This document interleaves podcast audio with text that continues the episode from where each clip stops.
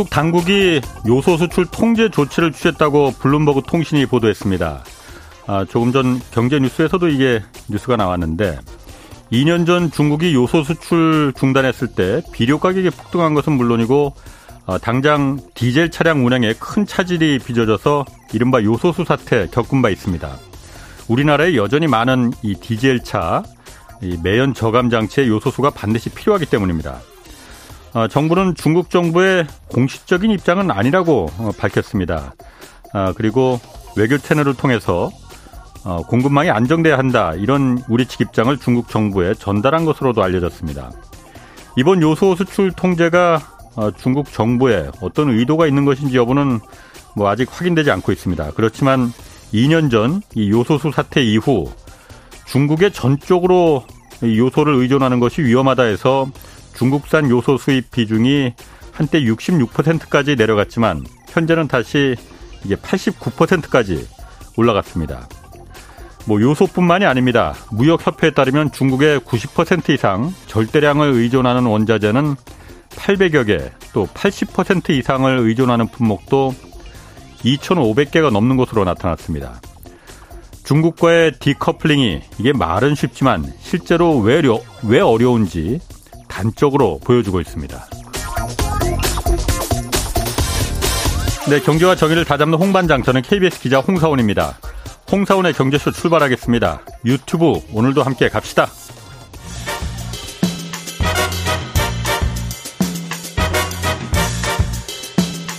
복잡한 세계 경제를 깔끔하게 정리해 드립니다. 쭉쭉 뻗어가야 할 한국 경제의 길을 제시해 드립니다. 경제 읽어주는 남자, 김광석 교수의 경제전망 보고서 지금 시작합니다. 아, 미안합니다. 자, 갑자기. 아, 갑자기 사례가 걸려갖고. 물 한잔 하십시오. 아, 예. 자, 그, 시작하겠습니다. 경제쇼. 아, 국제유가 오름세가 이거 심상치가 않습니다. 아, 배럴당 100달러 지금 넘어설 거란 전망도 있어서 물가가 더 오를까 걱정인데 아, 김광석 한양대 경영교수 나오셨습니다. 안녕하세요. 네, 안녕하세요. 아유, 그냥 시작하자마자 제가 갑자기 목, 목에 그냥 사례가 걸려갖고. 네. 어, 자, 국제 유가 지금 다시 오르고 있잖아요. 네. 그, 석 달 전에 이게 60달러대였는데, 지금 오늘 보니까는 이게 87달러까지 올라갔어요. 그렇습니다. 어쨌든 유가가 올라간다는 건 물가를 자극할 거, 그 우려가 크기 때문에 지금 걱정하는 거잖아요. 네. 일단 유가가 왜 이렇게 올라가는 겁니까? 일단 모든 가격은 수요와 공급에 의해 결정되고 그렇죠. 예. 국제 유가도 역시 예. 원유에 대한 수요와 공급에 의해 결정된다 이렇게 예. 보시면 좋겠고요. 근데 원유 공급의 가장 주된 주체가 우리가 알고 있는 사우디. 오펙 플러스, 어, 어. 예, 사우디와 러시아. 어, 예. 근데 이런 나라들이 소위 음. 소위 감산을 단행하고 있고 예. 감산 조치를 더 연장할 가능성이 아. 높아진 상황인 거죠. 예. 그러다 보니까 선물 시장에서는 국제 유가 브렌트유라든가 음. 국제 유가가 아, 크게 반등하는 흐름을 예. 유지하고 있는 거라고 볼 수 있고요. 예. 상대적으로 원유 감산 조치 공급량은 음. 좀 줄여 나갈 가능성은 높아지는데 예. 원유 수요는 좀 늘어나는 경향입니다. 중국의 reopening의 음. 효과가 크지는 않겠지만 예. reopening이라는 것은 있긴 있는 겁니다. 음. 그러니까 공장이 예. 완전히 문 닫고 있던 shutdown에서 문을 조금씩 여는 거죠. 예. 그만큼 중국을 비롯한 주요국들이 예. 공장을 가동하거나 음. 상반기보다 하반기가 조금 좋아지는 흐름이 있어서 원유 수요는 어쨌든 늘어나는데 예. 공급은 부족해지니까 가격이 다시 오르는 현상이라고 볼 수 있겠습니다. 음. 이게 지금 감산을 주도하는 나라가 사우디아라비아 여기는 지금 하루에 100만 배럴씩 지금 그 감산하고 있다고 하고 네. 또 러시아도 지금 감산에 호응하고 있잖아요. 그렇습니다. 그래서 이제 유가가 올라가는 간다는 건데 네. 이 러시아산 사실 원유에 대해서는 그 서방 세계가 배럴당 60달러 이상은 사주지 말자 하고 사, 가격 상한선 원래 정했잖아요. 그 우크라이나 전쟁 때문에. 네네. 그것도 그럼 지금 계속 지켜지고는 있는 겁니까? 그러니까 어.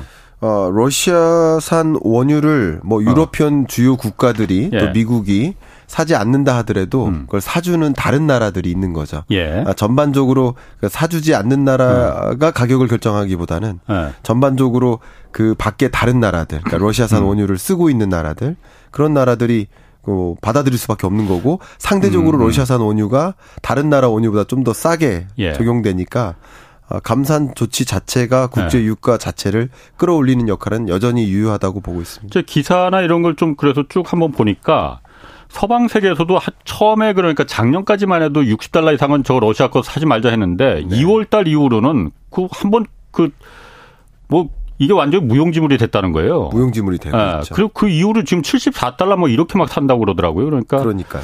이게 뭐 워낙 전쟁이 오래 가고 그러니까는 그쪽에서도 뭐 유럽 나라들도 당장 내 코가 석자인데 무슨 뭐 네. 뭐 이런 게 된 것 같은데 그러니까 원유 가격이 너무 네. 높고 그게 네. 고물가를 만들고 예. 또 주요국들의 경제를 굉장히 하방 압력을 주다 보니까 예.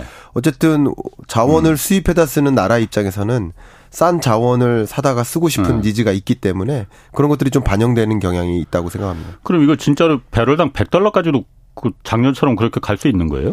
저는 보통 이제 국제 유가 전망을 네. 제가 직접 하기보다는 EIA 전망치를 여러분께 전달해 드리거든요. EIA가 네, 뭔가요? 미국 네. 에너지 정보청입니다. 음, 그러니까 예. 주로 국제 유가 전망으로 가장 유명한 기구라고 본다면 예. OECD 산하의 IEA가 있고요. 아. 그리고 미국 에너지 정보청 EIA가 있는데 예. 두 전망치가 좀 매우 유사합니다만 음. 어 스파이크 가능성은 있다.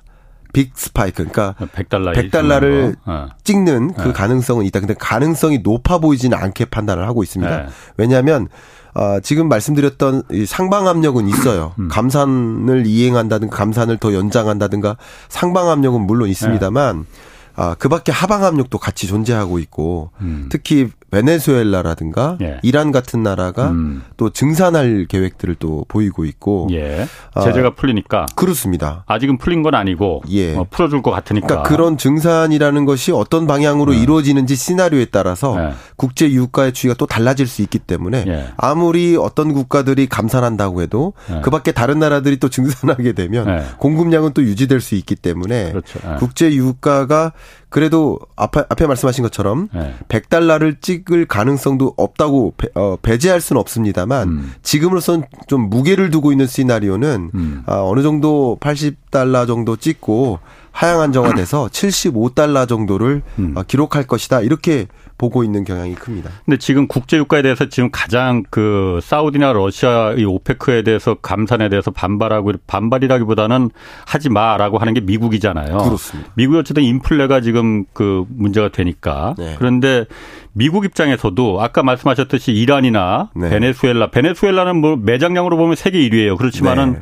어쨌든 지금까지는 미국이 베네수엘라는 그 국제적인 어떤 세계화에 역행하는 국가니까 왜냐하면 베네수엘라가 그냥 석유 시설을 그 차베스 정권 때다 국유화 시켜버렸잖아요. 네. 미국이 들어가서 다 했는데 뭐 네.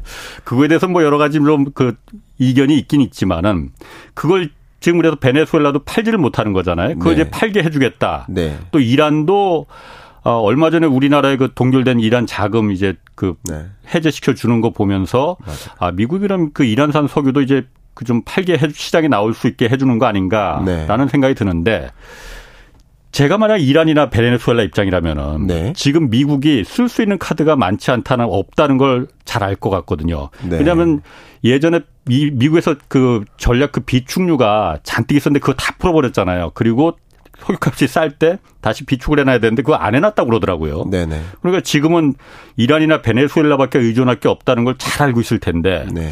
여기서 호락호락 그렇게 쉽게 미국이 원하는 대로 네. 증산을 해줄까 시장에 이걸 아, 싸게 내다 팔까. 네. 어떻게 보십니까? 네, 일단 그게 어떻게 될지에 대한 어. 그 시나리오에 따라서 예. 국제 유가가 100달러 정도의 스파이크를 찍을 수도 있고 예. 아닐 수도 있다. 이렇게 두 가지로 좀 구분하면 좋은데 예. 너무 좋게 말씀하셨는데 예. 지정학적으로 보면 예. 그렇게 볼 가능성이 많은 것 같아요. 예. 저도 이 주제를 가지고 여러 다른 분들하고 이야기를 나눠보면 지정학적으로 좀 접근하면 그것을 오히려 카드로서 이용할 가능성이 높아 보입니다. 예. 근데 또 경제적으로 좀 접근을 해보면 예. 이란과 베네수엘라가 경제적으로 지금 상황이 굉장히 안 좋습니다. 어, 물론 그렇죠. 굉장히 안 좋은 아. 나라인데 소위 간단히 얘기해서 원유 팔아서 먹고 사는 나라들이 음. 경제가 안 좋은 상황이니까 예. 그리고 국제 유가도 뭐 바닥도 아니고 어느 정도 올라왔으니까 예. 또 많이 증산하고 팔고 싶은 지지가 있는 거죠. 예. 경제적인 관점에서 예. 그두 가지가 어떤 시나리오로 가느냐에 따라 좀, 좀 차이가 있을 것 같습니다. 아, 어쨌든 그러면 유가가 지금 그 물가가 우리나라도 그렇고 미국도 그렇고 물가가 지금 그 조금씩 내, 진정되고 있는 게 유가가 내려간 덕도 크잖아요. 그렇습니다. 그러면은 그 유가가 지금 굉장히 변수가 될 것 같은데 네. 그 우리나라만 해도 지금 그 물가 상승률이 네. 7월까지 그래서 어쨌든 2%까지 잘 내려가다가 네. 어, 지난달에는 3.4%로 이게 다시 껑충 뛰었잖아요. 그렇습니다. 1%포인트 이상 올라갔어요. 그래서 네. 물론 예상치에 부합한다고는 하지만은 음. 내려가던 물자가 다시 3%대로 다시 올라가기 시작했다는 거는 네. 사람 어쨌든 그 방향성이 틀어졌다는 거잖아요. 예. 이것도 그럼 유가 때문에 그런 거예요? 유가가 올라서 그런 거예요? 8월 달에? 네. 정확히 말씀드리면 예. 8월 물가는 유가 때문이라고 보지는 않고 있습니다. 그래요? 왜 그러냐면 아. 우리가 물가 상승률을 계산하는 방식이 예. 전년 동월 가격과 비교하거든요. 예. 근데 국제 유가가 8월 달 비싸졌어요. 예. 그러나 2022년 음. 8월 국제 유가에 비하면 음. 마이너스 등락률입니다. 아. 실제 이번 소비자 물가 동향 발표했을 때도 그렇고요. 예. 우리나라뿐만 아니라 미국이나 다른 나라들도 마찬가지입니다. 예. 국제 유가 그리고 에너지 가격은 오히려 전년 동월보다 떨어지고 있습니다. 음. 아직은. 예. 근데 이게 재밌는 게 뭐냐면요. 물론 이거부터 말씀드릴게요. 왜 이렇게 급등했냐? 급등하는데 가장 많이 기여한 건 식료품 물가예요. 아마 제가 한 달 전인가 두 달 전에도 이 자리에서 말씀드렸습니다만 아. 그게 가장 우려되는 부분이에요. 왜냐하면 음. 7, 8월 동안 수해 피해가 많았고요. 농작물 음. 피해가 많았고요. 그럼 농작물 공급이 부족해지면 예. 농산물 가격이 집중적으로 폭등하면서 네. 그게 반영된 가격 상승률이 방금 말씀하신 3.4% 네. 예. 거기 그게 기여한 게 많고요. 아직까지도 에너지 물가의 기여도는 네. 마이너스 기여도입니다. 그래요? 왜냐하면 8월에도 네 그렇습니다. 8월에도 아직까지도 아, 8월에는 80달러까지는 안 올라갔었나? 예. 아. 3, 4, 5, 6, 예. 7, 8월까지 예. 내내 그 기여 도로는 마이너스 그렇군요. 기여고요. 예. 근데 국제 유가가 이제 상승하고 예. 왜 그러냐면 22년의 국제 유가의 흐름을 한번 머릿속에 그려 보시면 22년 7월이 정점이었거든요. 100달러 찍고 막 이렇게. 예. 그리고 8월에도 나름 높았고 점차 예. 하향 안정화됐었어요. 음. 그럼 만약에 국제 유가의 흐름이 어떤 식으로 전개되느냐에 따라서 음. 그러면 23년 하반기에 좀 우리가 원하지 않는 방향으로 국제 유가의 흐름이 높게 스파이크로 어. 간다면 예. 그때는 22년 국제 유가보다 예. 23년 국제 유가가 동, 전년 동월 어. 대비 올라갈 수 있거든요. 예. 이것은 향후 물가가 확실히 잡힐 거라는 확신을 하기가 어려워요. 예. 이런 걸 스티키하다고 표현하잖아. 예. 끈적끈적한 예. 물가. 소위 23년 상반기까지는 예. 빠른 속도로 물가 상승률이 떨어진 건 사실이거든요. 6.3에서 2.7 뭐 이 정도까지 2.3%까지 음. 쭉 떨어진 건 사실이지만 하반기로 갈수록 여러 가지 첫 번째는요. 상반기에는 기조 효과가 있었어요. 그렇죠. 왜냐하면 그렇죠. 22년 7월까지 물가 상승이 고점이었으니까. 아, 예. 그때 오른 가격에 비하면 음. 상승률이 좀 다소 낮은 거고 2%로. 예, 예. 근데 하반기부터는 그 물가 상승률이 쭉 안정화되니까 음. 상대, 상대적으로 음. 그 물가보다는 또 오르는 경향이 있어요. 그러니까 예. 물가 상승률이 3% 밑으로 밑도는 게 쉽지는 않아 보입니다. 거기에 음. 말씀하신 국제 유가가 또 다른 변수고요. 예. 이게 어떤 향방으로 가느냐에 따라서 그냥 3%대를 계속 유지하거나 더 불안불안하게 올라갈 수도 있는 것이라고 볼 수 있겠죠. 유가뿐만이 아니고 지금 그 곡물 흑해 곡물 협정 그 뭐 러시아가 이제 그 아, 다시 안 하겠다고 하니까 네. 공물가도 지금 굉장히 막 뛰고 있잖아요. 네. 그러니까 내릴 아까 말씀하신 대로 기저 효과도 이제 다 이제 득볼 거 없고 네. 유가하고 곡물가가 지금 저렇게 뛰면은 네.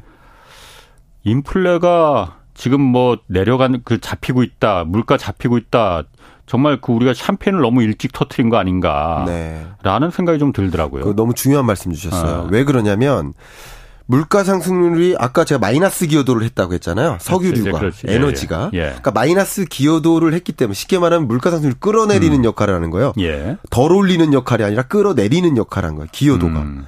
그 물건을 위에서 누르는 거예요, 누군가. 그 국제 유가 역할에. 예, 예. 근데 음. 이게 빠지고 다시 거들기 시작한다. 예. 그러니까 기여도가 플러스로 바뀌는 지점이 예. 제가 보기에는 9, 10월 정도 될 것 같아요. 어. 그렇게 되면 국제 왜냐하면 22년의 국제 유가의 흐름하고 23년 예. 현재의 국제 유가 흐름을 보면 22년 당시의 국제 유가를 초과하는 23년 월을 보면 제가 보기에는 한 9, 10월 정도로 EIA가 전망하고 있기 때문에 예. 그러면 그때는 국제 유가마저 거들고 식료품 가격 예를 들어서 아까 말씀하셨던 곡물 가격도 음. 오르고 하반기에 또 이 물가를 괴롭히는 주된 변수 하나가 이상 기후입니다. 음, 슈퍼 그렇죠. 엘니뇨예요. 예, 예, 아마 여러분 언론을 예. 통해 많이 보셨을 텐데 예, 예. 언론에서는 슈퍼 엘니뇨라는 표현을 쓰고요. 예.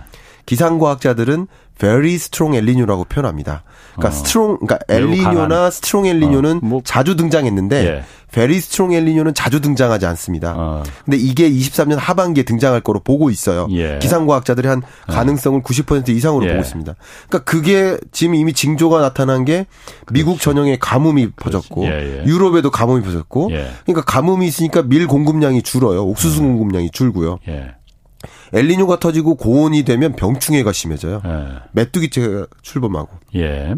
이런 것들 때문에 곡물 가격도 오르고 앞에 말씀하셨던 지정학적 리스크까지 같이 가담하면서 음. 곡물 가격이 올라가는데 그러면 에너지 가격, 곡물 가격 그리고 철, 비철 금속 음. 가격 아까 중국의 reopening 말씀드렸잖아요. 예. 그러니까 이런 것들이 같이 맞물리면 물가 상승률을 확실히 잡을 음. 거라는 기대를 잡기가 저는 어려울 수도 그러게. 있다고 생각합니다. 이런 변수들이 아. 남아 있다는 거죠. 예. 이게 굉장히 불안한 거고 그럼 물가가 계속 안 잡히게 sticky하게 더 오래 가게 된다. 음. 그러면 금리를 추가적으로 인상하거나 아니면 금리 높은 금리를 더 오랜 동안 유지할 수 있는 거죠. 음. 그러면 더 오랜 동안 고물가와 고금리에 압력을 받는 경제 구조. 음. 그런 경제 구조의 모습이지 않을까 생각합니다. 지금 어쨌든 지금 유가 관련해서는 그러면은 이게 이란하고 베네수엘라 이쪽에 어떤 극적인 아까 지정학적인 그런 변화도 네. 이게 유가 때문에 아 당장 발등에 불이 떨어진 건 미국이다 보니까 네. 그쪽에 어떤 극적인 변화가 생길 가능성도 있겠네 이게.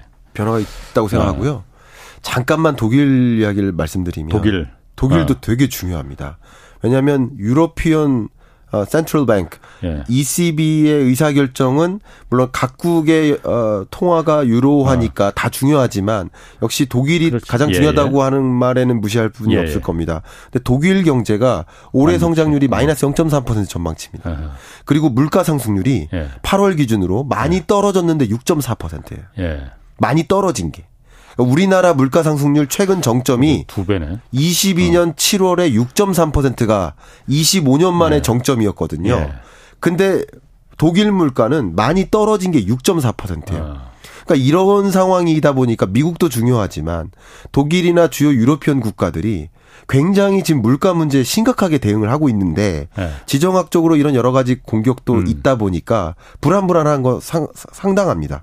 음. 그리고 금리를 더 미국보다 강하게 인상하거나 금리 인상 기조를 더 유지하겠다는 라가르드 총재의 입장 그런 음. 게다 그런 거라고 볼 수 있겠죠. 음.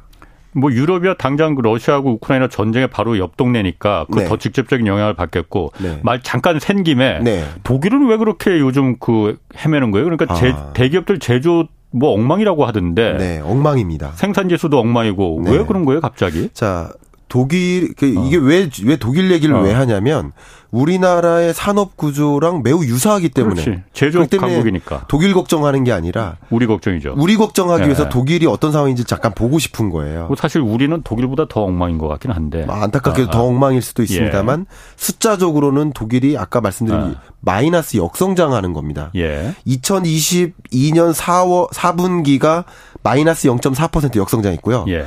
23년 1분기가 마이너스 0.1%또 역성장했고요. 아하.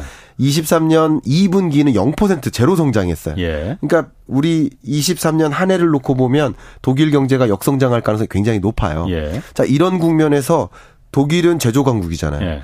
제조 강국이라는 얘기는 수출하는 국가라는 뜻이죠. 그렇죠. 예. 그리고 제조 강국이라는 얘기는 또 한 면에서는 자원이나 뭐 음. 에너지를 많이, 많이 수입하는 나라인 거 어. 근데 이 구조적으로 봤을 때 예. 우리만큼이나 독일이 중국의 수출을 많이 해요.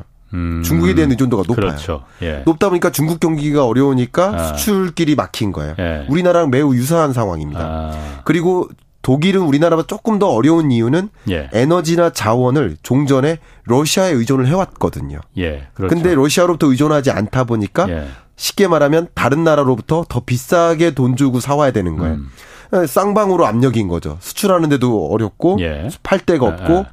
그러니까 이런 것들이 부담인 상황인데 음. 또한 가지는 저는 이걸 강조하고 싶은데요. 독일의 가장 중, 그러니까 제조 강국이라고 했는데 제조 강국임에도 불구하고 특히 어떤 산업이 가장 핵심입니까? 독일 자동차, 자동차 산업이에요. 네. 그러니까 그런 것도 우리나라랑 되게 유사한데 예.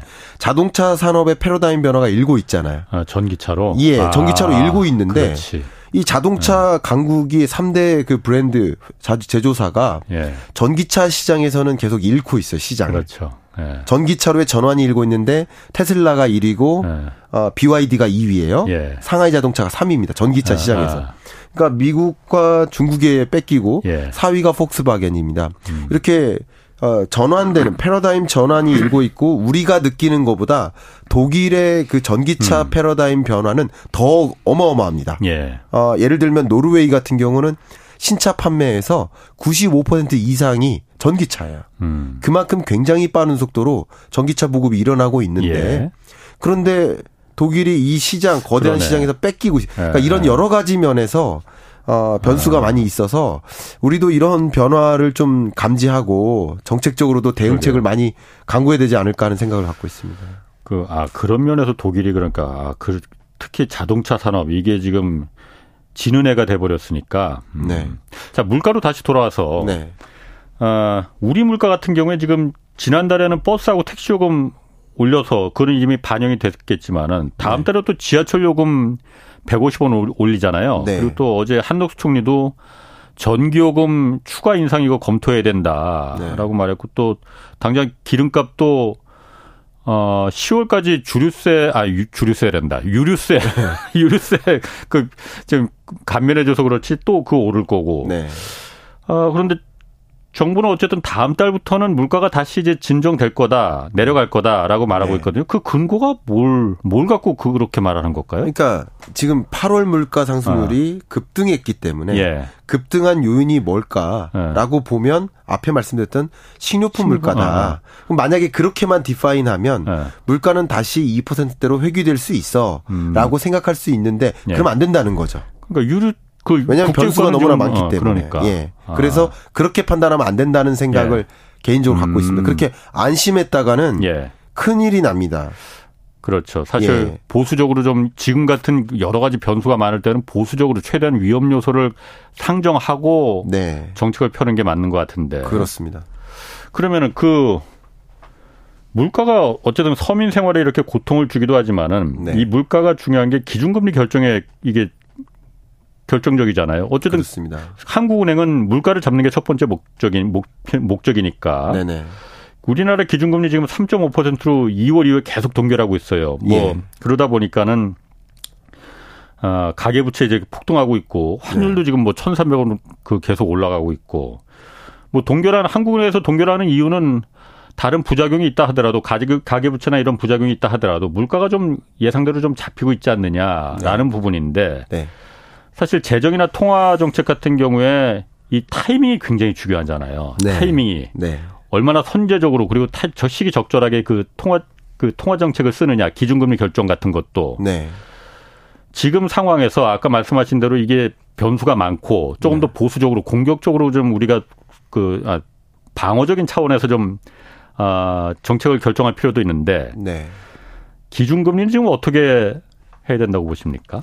기준금리에 대한 네. 결정이 저는 어, 참 어려운 상황이라는 것은 네. 공감합니다. 예. 왜냐하면 물가만 보고 기준금리를 결정하면 인상해야 되고요. 예. 그리고 한미 기준금리 음. 격차만 보고 기준금리를 결정한다 그러면 또 인상해야 되는데 예.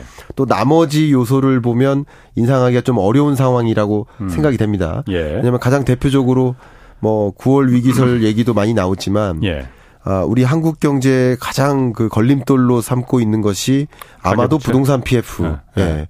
기업 어, 어 채권이라든가 네. 이런 문제가 좀 부실하다는 상황이라고 다들 인지하고 계십니다. 예. 아, 금융 부실이라는 것을 무시하고 금리를 인상하기가 좀 쉽지가 않은 상황이라고 볼 수 있는 거죠. 네. 그렇기 때문에 아참 여러 가지 요소를 같이 가감을 해야 되지만 예. 어쨌든 한국은행 입장은 이렇게 생각합니다. 한미 기준금리 격차가 벌어짐으로 인해서 우려할 일이 음. 아마도 자금 유출인 거 아니겠습니까? 예. 근데 실질적으로 이렇게 2% 포인트까지 격차가 벌어졌음에도 불구하고 음. 자금 유출은 안 일어났으니 예. 좀 모험을 걸더라도 어. 몸을 걸더라도 이건 아직 벌어지는 일이 아니니 예. 더 중요한 일이 뭔가. 그러니까 지금은 이러지도 저러지도 못하는 상황이라고 어. 생각을 하고 예. 어쨌든 가장 엄중한 일이 뭔지를 지금 판단하는데 예. 제 생각에는 한국은행은 그렇게 생각한다고 봅니다. 금융 부실 문제가 예. 너무 좀 살얼음판을 걷는 느낌이니까 어. 만약에 여기서 추가적인 금리 인상을 했다가는 금융 부실이 좀 상당히 커질 수도 있다. 예. 그게 걱정이 돼서 금리 인상을 못 하는 게 아닌가. 저는 그런 생각을 좀 하고 있습니다. 그게 필요한지 음. 안 하는지는 제가 판단할 일은 아닌 것 같고 음. 한국은행의 입장을 좀 고려해 본다면 그런 생각을 해봅니다. 그러니까 한국은행에서도 한국은행이나 기재부나 뭐 어차피 거기 똑똑한 분들이 경제에 대해서 많이 아는 박사분 박사들이 잔뜩 있으니까 네. 알아서 판단을 하겠지만은 네. 물론 한국은행이 금융 안정, 금융 부실을 막는 거 중요한 역할 중에 책무 중에 하나인데 네. 아, 계속 이걸 갖다가 그 거푸 그 아픈 부위를 계속 키울 건지 네. 몰, 뭐 몰핀이라고까지 표현하지는 않겠습니다. 제가 그렇지만은 네. 진통제를 계속 맞춰서 계속 뒤로 뒤로 네. 미국이 언젠가는 금, 기, 어, 금리 내릴 거니까 그때까지만 네. 버텨보자라고 하는 게 맞는 것일지 네. 아니면 지금 아프더라도 네. 망할 때는 좀 망하게 놔두자라는 네. 게 맞는 것인지 사실 네. 지금 보니까 중국은 그렇게 가고 있는 것 같아요. 지금 고통 이 고통을 감내하고 네. 망할 때는 망하게 놔두는 게 나중에 더 큰 고통을 막는 길이다라고 판단하는 거 아닌가라는 예. 생각도 들고 네. 어떤 게 맞는 건지는 사실 예. 뭐 한국은에서 잘 판단했으면 좋겠는데. 네. 자, 그 아까 잠깐 말씀하신 말란 김에 예. 지금 9월 위기 소리를 그 얘기 나오잖아요, 자꾸. 그렇습니다. 정부에서는 뭐 그러니까 이게 너무 과장돼 있다. 그리고 그그 그 IMF에서도 뭐 금융 위기 같은 거는 한국에서 발생할 가능성 없다라고 어, 발표는 했어요. 네. 말을 했는데 네. 사실 우리가 트라우마로 갖고 있는 게 예. 97년도에 1997년에 IMF 외환위기 터질 때 바로 네. 전날까지도 제가 그때도 뉴스에서 볼때 그러면 그 한국경제무슨 펀더멘털 튼튼하다고 그 얘기만 줄, 줄창 나왔었거든요. 그러다 바로 다음 그날 네. 우리나라 그 경제 절단 났다고 선언한 거잖아요. 그러다 보니까는 이게 네. 아 섣불리 믿을 수 있을까라는 의심이 들었는데 네. 9월 위기설이라는 게 이게 진짜 가, 그 어느 정도 신빙성이 있고 가능성이 있는 건지 어떻게 보십니까? 아, 뭐 저는 뭐 네. 아무 일이 없을 것이다라고 생각하기보다 예. 그래도 좀 위험한 요인들이 음. 분명히 있기 때문에 예. 위기설을 어, 주장하는 것이다라고 생각하고 그 논리는 좀, 좀 있긴 예, 있더라고요. 지켜보긴 그러니까. 해야 됩니다. 네.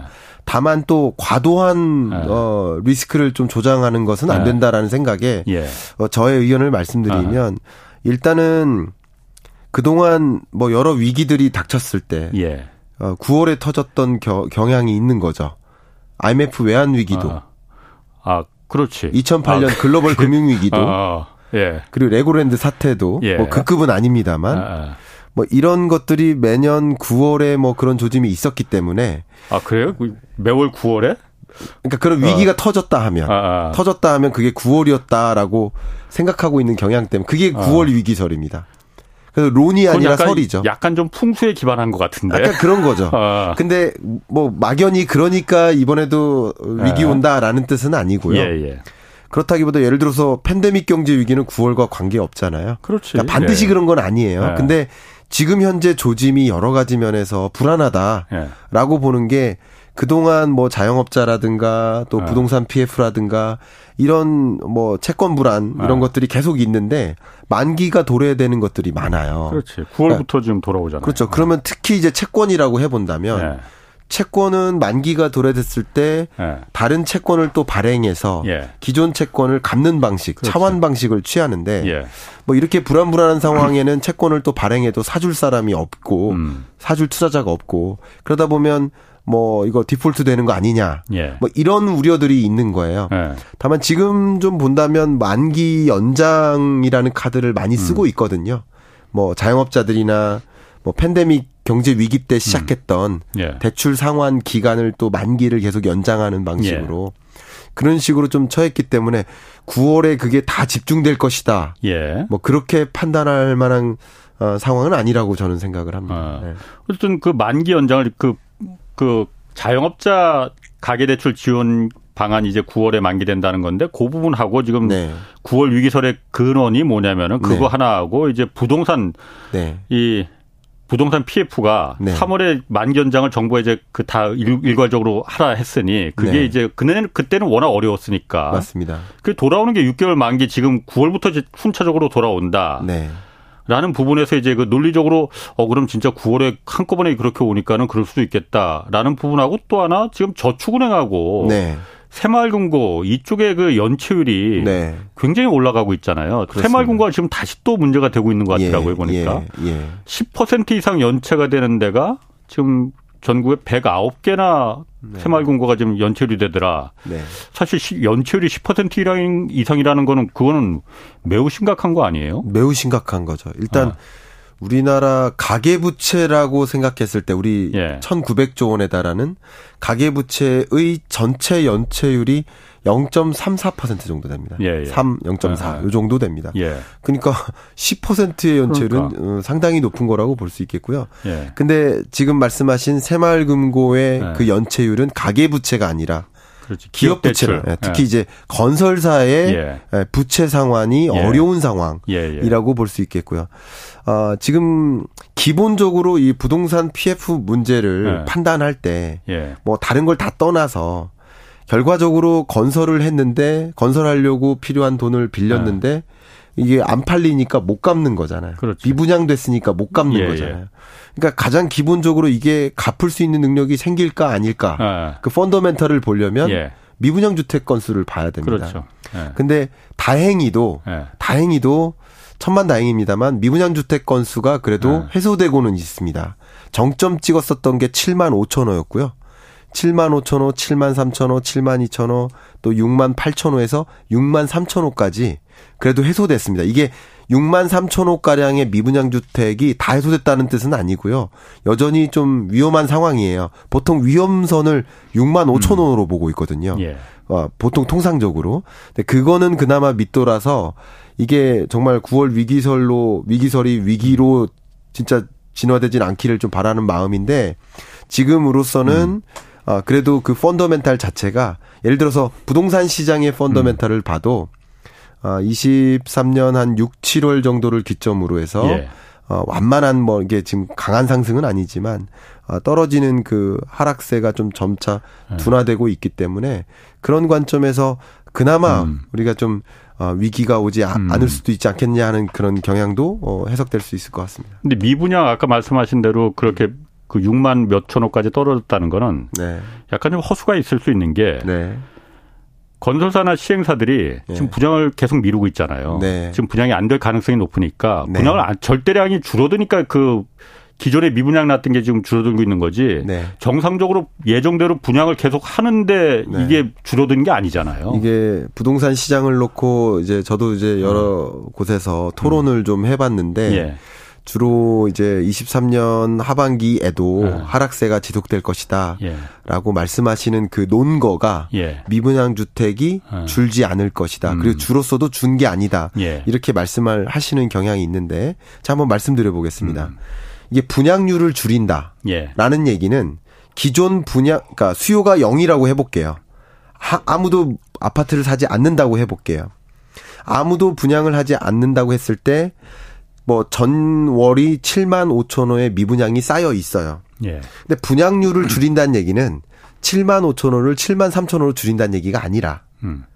그 다음 달에 어, 추가 분양할 물건 물건이 예를 들어서 우리 건설사들이 음. 어, 우리 거 예를 들어서 김광석이라는 음. 건설사가 어, 다음 달에 분양할 물건을 한 천 건 분양하려고 맘먹었다가 예. 분양률을 줄인다. 다시 말하면 천, 천 호는 너무 많다. 예. 그러니까 일단은 한 200호만 예.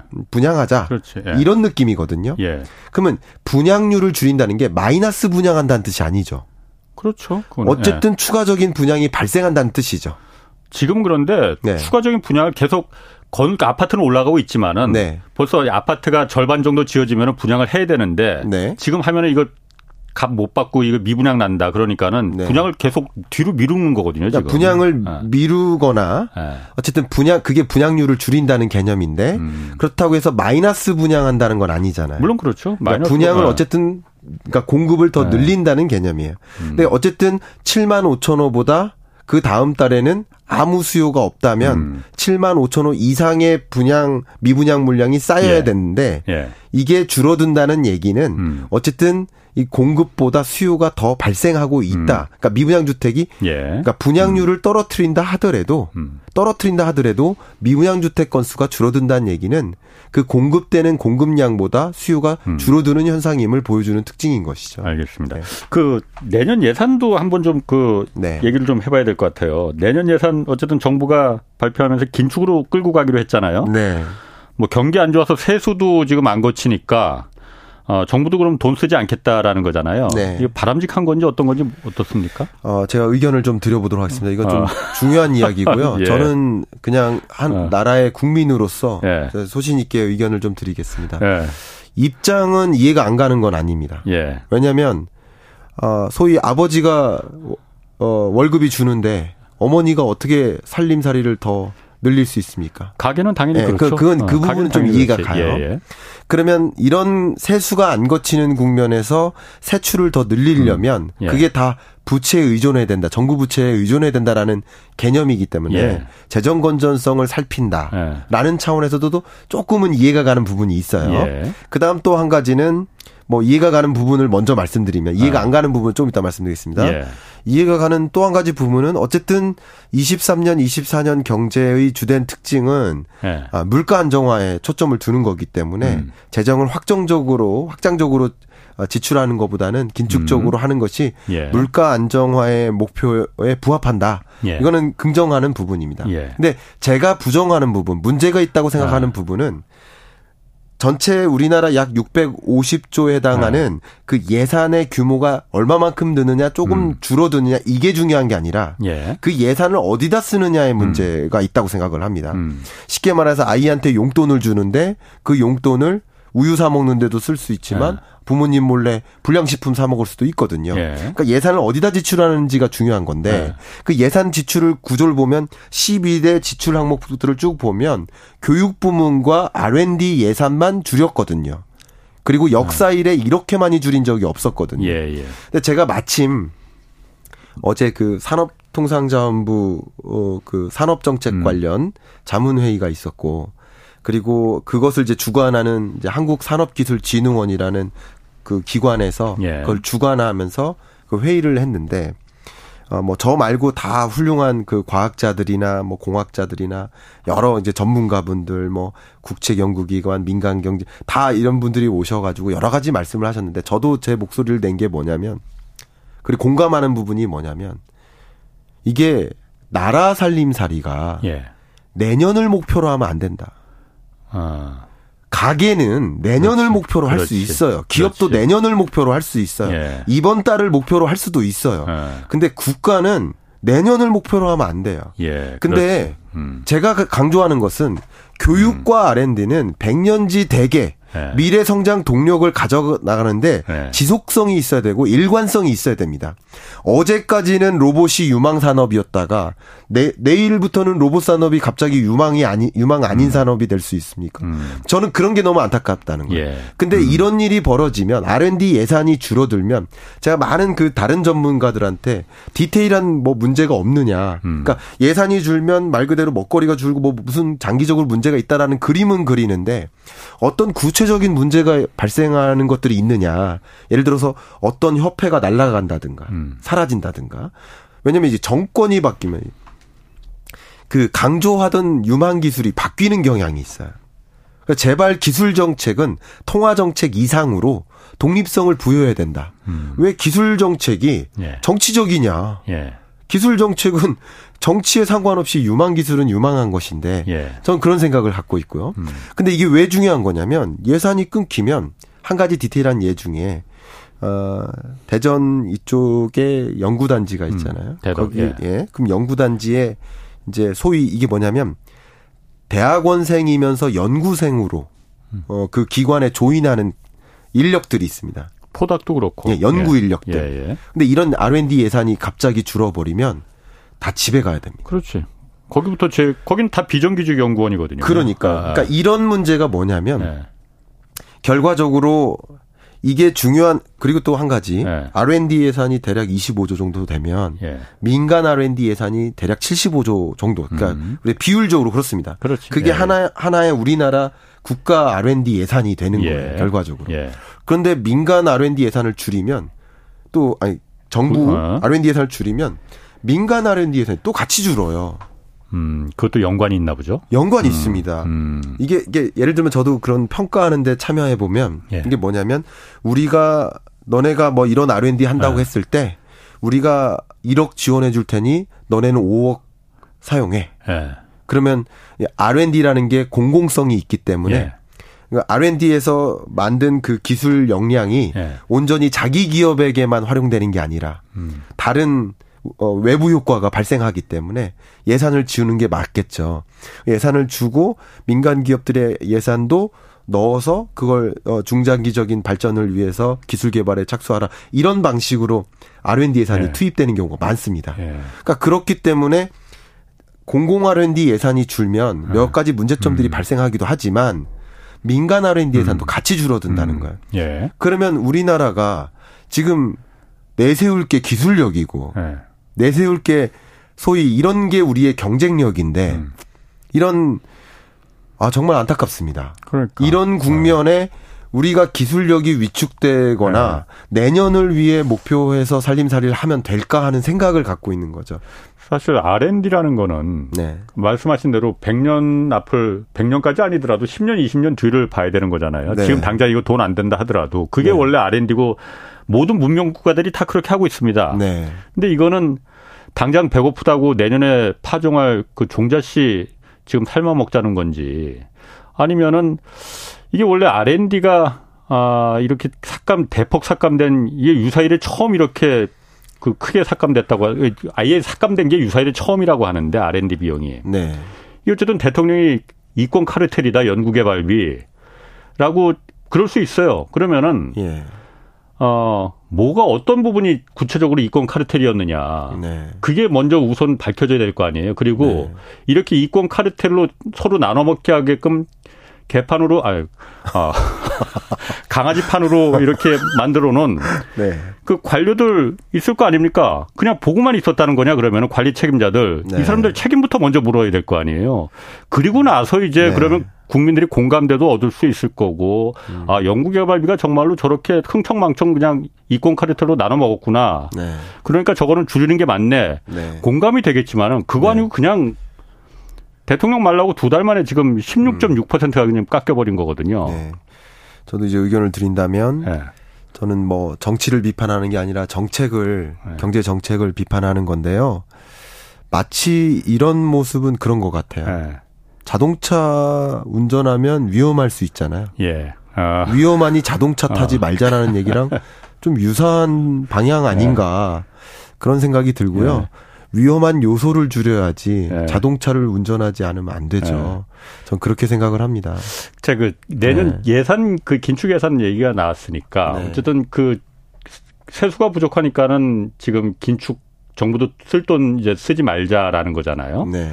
그러면은 정부가 왜 이렇게 그러면은 그 추경도 지금 그 안 한다고 했으니까 네. 추경을 어 아, 강아지 판도 그 사과해야 된다네. 강아지 애견가 아, 뭐라고 해야 되나? 멍멍이 판? 네. 어쨌든 네. 제가 좀, 아, 본의 아니게, 아, 과하게 좀 그 표현이 나온 거 사과드립니다. 자, 국채 발행을 이렇게 꺼리는 이유가 네. 뭐겠느냐. 네. 이 부분에 대해서 이런 시각도 있더라고요. 정부가 지금 국채 발행을 이렇게 그 꺼리는 거는 국채를 어쨌든 발행해서 정부가 쓸 돈을 마련하면은 이게 국채를 발행할 국채가 많아지니까 시장 금리를 자극하게 된다. 그리고 이거는 대출 금리 자극하게 된다. 부동산 시장 살려야 되는데 부동산 시장 냉각된다. 이런 논리가 좀 그 나오더라고요. 어떻습니까? 그래서 국채를 안 발행하려고 하려고 안 하는 거다. 예. 아, 뭐 국채 발행을 어. 하게 되면 그런 영향은 있을 수 있다고 생각합니다. 예. 근데 그것까지 생각 해서 그럴까는 저도 어. 아직 고민해 보진 않았고요. 죄송합니다. 어. 근데 기본적으로 그냥 긍정만 먼저 해본다면 예. 부정도 해봐야 되겠지만 긍정만 먼저 해본다면 사실 아, 많은 국제 기구들이 IMF를 네. 비롯한 주요 국제 기구들이 재정 건전성을 살펴야 된다라는 그 코멘트는 음. 많이 했어요. 예. 그러니까 우리나라한테만 한 게 아니라 예. 세계적으로 예. 그리고 조금 긴축적으로 재정 투입해야 된다라는 코멘트도 많이 해왔습니다. 예. 네, 그렇기 때문에 저도 그 부분에 대해서는 공감해요. 음. 저는 근데 음. 그, 그 국채를 추가적으로 발행했을 때 나타날 그 효과까지 고려하면서 의사결정했을까? 네. 뭐 그러면 진짜 진짜 그건 잘못된 정책인 거고요. 예. 그것까지 고려했을 거라고는 음. 생각하지는 않습니다. 그렇군요. 예. 그럼 또 한 가지. 어쨌든 네. 정부가 국채를 발행하는 걸 그렇게 꺼려하고 이거는 안 한다고 선언을 했으면은 네. 어, 예산을 줄이는 거 아까 말씀하신 대로 R&D 예산이 이런 걸 줄일 게 아니고 네. 세금을 더 걷으면 되는 거 아닙니까? 그렇습니다. 더 걷어야 하는 거 아닙니까? 아니면은 더 걷는 건 부담스러우면은 네. 어쨌든 올해 작년 그 부자 부유층에 대한 감세해 준 거, 네. 이거라도 원상 복귀를 해야 되는 거 아니냐. 그렇죠. 왜 그거는 생각을 안 할까요? 그렇죠. 세수를 조정하면 되거든요. 네. 세수를 조정해서 예. 세입을 늘리고 예. 또 세입을 늘리는 방안을 좀 많이 고려하고요. 어 그리고 이제 세출을 제대로 쓸 걸 고민을 해야 음. 되는데 그냥 뭐 저의 느낌은 이렇게 재정을 또 이 얘기를 해야 되는 이유가 우리 언론에서 이런 이야기를 많이 공론화해야 되는 이유가 예. 아직 확정되지 않았기 때문인 물론 거예요. 국회를 아직 통과해야 예. 되니까 12월 정도에 예. 예. 통과하니까 그 전까지는 예. 여러분들도 많이 관심을 가지고 그렇지. 뭐 예. 제가 맞다는 생각이 아니고요. 뭐가 맞는지 는 모르겠으나 서로 간에 많은 의견을 들여서 최선의 선택을 해야 된다고 음. 생각하는 마음에 저도 부족하나마 의견을 드리는 것뿐인데요. 저는 그럼에도 불구하고 저는 지출 항목별 지출에 문제가 있다라고 생각을 아. 하는 하는 거고요. 음. 특히 아까 말씀드렸던 교육비와 R&D는요. 음. 오늘 예산 투입하면 그 효과가 예. 오늘 나타나는 게 아니죠. 예. 뭐몇 년 있다 나타날 겁니다. 교육도 예. 가장 대표적인 예죠. 예. 근데 그런 부분에 예산을 줄이는 것은 좀 상당히 음. 우리나라의 지식과 기술력이 우리나라의 경쟁력이라고 음. 한다면 그렇죠. 다른 건 다 줄이더라도 네. 거기만큼은 늘려서 중장기적인 고민을 해야 된다고 생각을 하는데 네. 왜 그냥 내년만 보고 의사결정 하느냐라는 그런 의견을 좀 드리고 싶습니다. 그 21일 날 이제 미국 기준금리 다시 결정되잖아요. 네. 아, 이번 그 이달에 이제 한번 왔고 다음에 11월 달에 또 있잖아요. 그렇습니다. 어, 지금 어떻습니까? 지금 뭐그 아까 네. 말씀하신 대로 국제 국제 유가도 지금 심상치 않고 네. 다만 미국에서는 실업률은 지금 계속 올라가고 있다고 해요. 네네. 어떻게 전망하세요? 네, 현재로서는 네. 기준금리 인상 속도 조절이라는 게 있잖아요. 네. 그 속도 조절론도 부상한 적이 있었고 네. 그러니까 속도 조절의 순서가 보통 예. 이런 겁니다. 2022년에 미국이 기준금리를 baby step으로 인상하다가 0.25%씩 그리고 big step으로 인상하다 0.5%포인트씩. 예. 그러다가 giant step 0.75%포인트씩. 어, 그때 가장 긴장감 됐었어요. 예, 예. 예. 네번 연속 giant step을 했었죠. 예. 그때 가장 긴장됐었고, 예. 막 공포감이 막 치솟았었고. 그러다가 속도 조절을 한다는 것은 0.75%포인트씩 네 번 연속 giant step 하다가 big step으로 baby step으로 전환하는 아. 거 이게 속도 조절입니다. 예. 원래 통화 정책 운용 방향이 그러합니다. 음. 속도 조절을 거칩니다. 예. 갑자기 예를 들어서 0.75씩 음. 하다가 금리 인상 끝 이렇게는 안 합니다. 예. 그래서 거의 물가가 잡혀가나 실업률이 올라가나 이런 것을 예의주시하면서 속도 조절을 하는 건데 음. 그 속도 조절의 가장 끝자리가 baby step으로 인상하다가 예. 쉬었다가 인상하는 겁니다. 끝자리가 그러니까 맨 마지막 맨, 과정이 어. baby step을 연속으로 금리 어. 인상하다가 어. 연속이 아닌 한 번은 쉬고 그 다음 번에 인상하는 거. 어. 이것도 속도 조절에 해당됩니다. 지난번에도 미국 한 번 그렇게 한번 했었습니다. 예. 네. 그러니까 한 번 하고 쉬고 어. 다시 하고 어. 쉬고 다시 하고 어. 안 하고. 어. 예, 이런 가능성도 있는 거예요. 어. 뭐 그런 것들도 고려하고요. 예. 그리고 잭슨홀 미팅 때도 명확히 얘기를 했습니다만 음. 지금은 뭐 굉장히 이 안개가 자욱하다, 클라우디하다. 예. 예. 그렇기 때문에 속도를 내고 달릴 수가 없고 네. 좀 천천히 신중하게 예의주시해야 된다라고 네. 얘기했기 때문에 9월 정도는 저는 아, 미국 물가와 실업과 네. 이런 여러 가지 상황을 지금까지의 통화 정책의 이행 5.5% 포인트까지 5.5%까지 올렸으니까 이것의 효과가 나타나는지를 지켜보고 그리고 9월 이후에 발표되는 9월, 음. 10월, 11월에 발표되는 물가나 고용 지표를 봐가면서 추가 금리 인상을 할지 말지를 판단할 거라고 생각하고 있습니다. 예, 알겠습니다. 말씀 오늘 잘 들었습니다. 아까 뭐그 어, 내년, 어, 내년 예산안 관련해서는 이제 뭐 아까 막 김 교수님 그렇게 그, 그 네. 열정적으로 네. 말하셨듯이 네. R&D 비용이나 이런 부분은 국회에서 좀 잘 판단을 하고 네. 사실 우리 뭐 늘 말하는 특수활동비, 네. 뭐 무슨 용돈처럼 쓰는 그것도 힘 있는 기관에서만 써 이런 부분도 좀 잘좀 좀 판단을 했으면 좋겠습니다. 자 김광석 교수였습니다. 고맙습니다. 감사합니다. 홍사원의 경제쇼였습니다.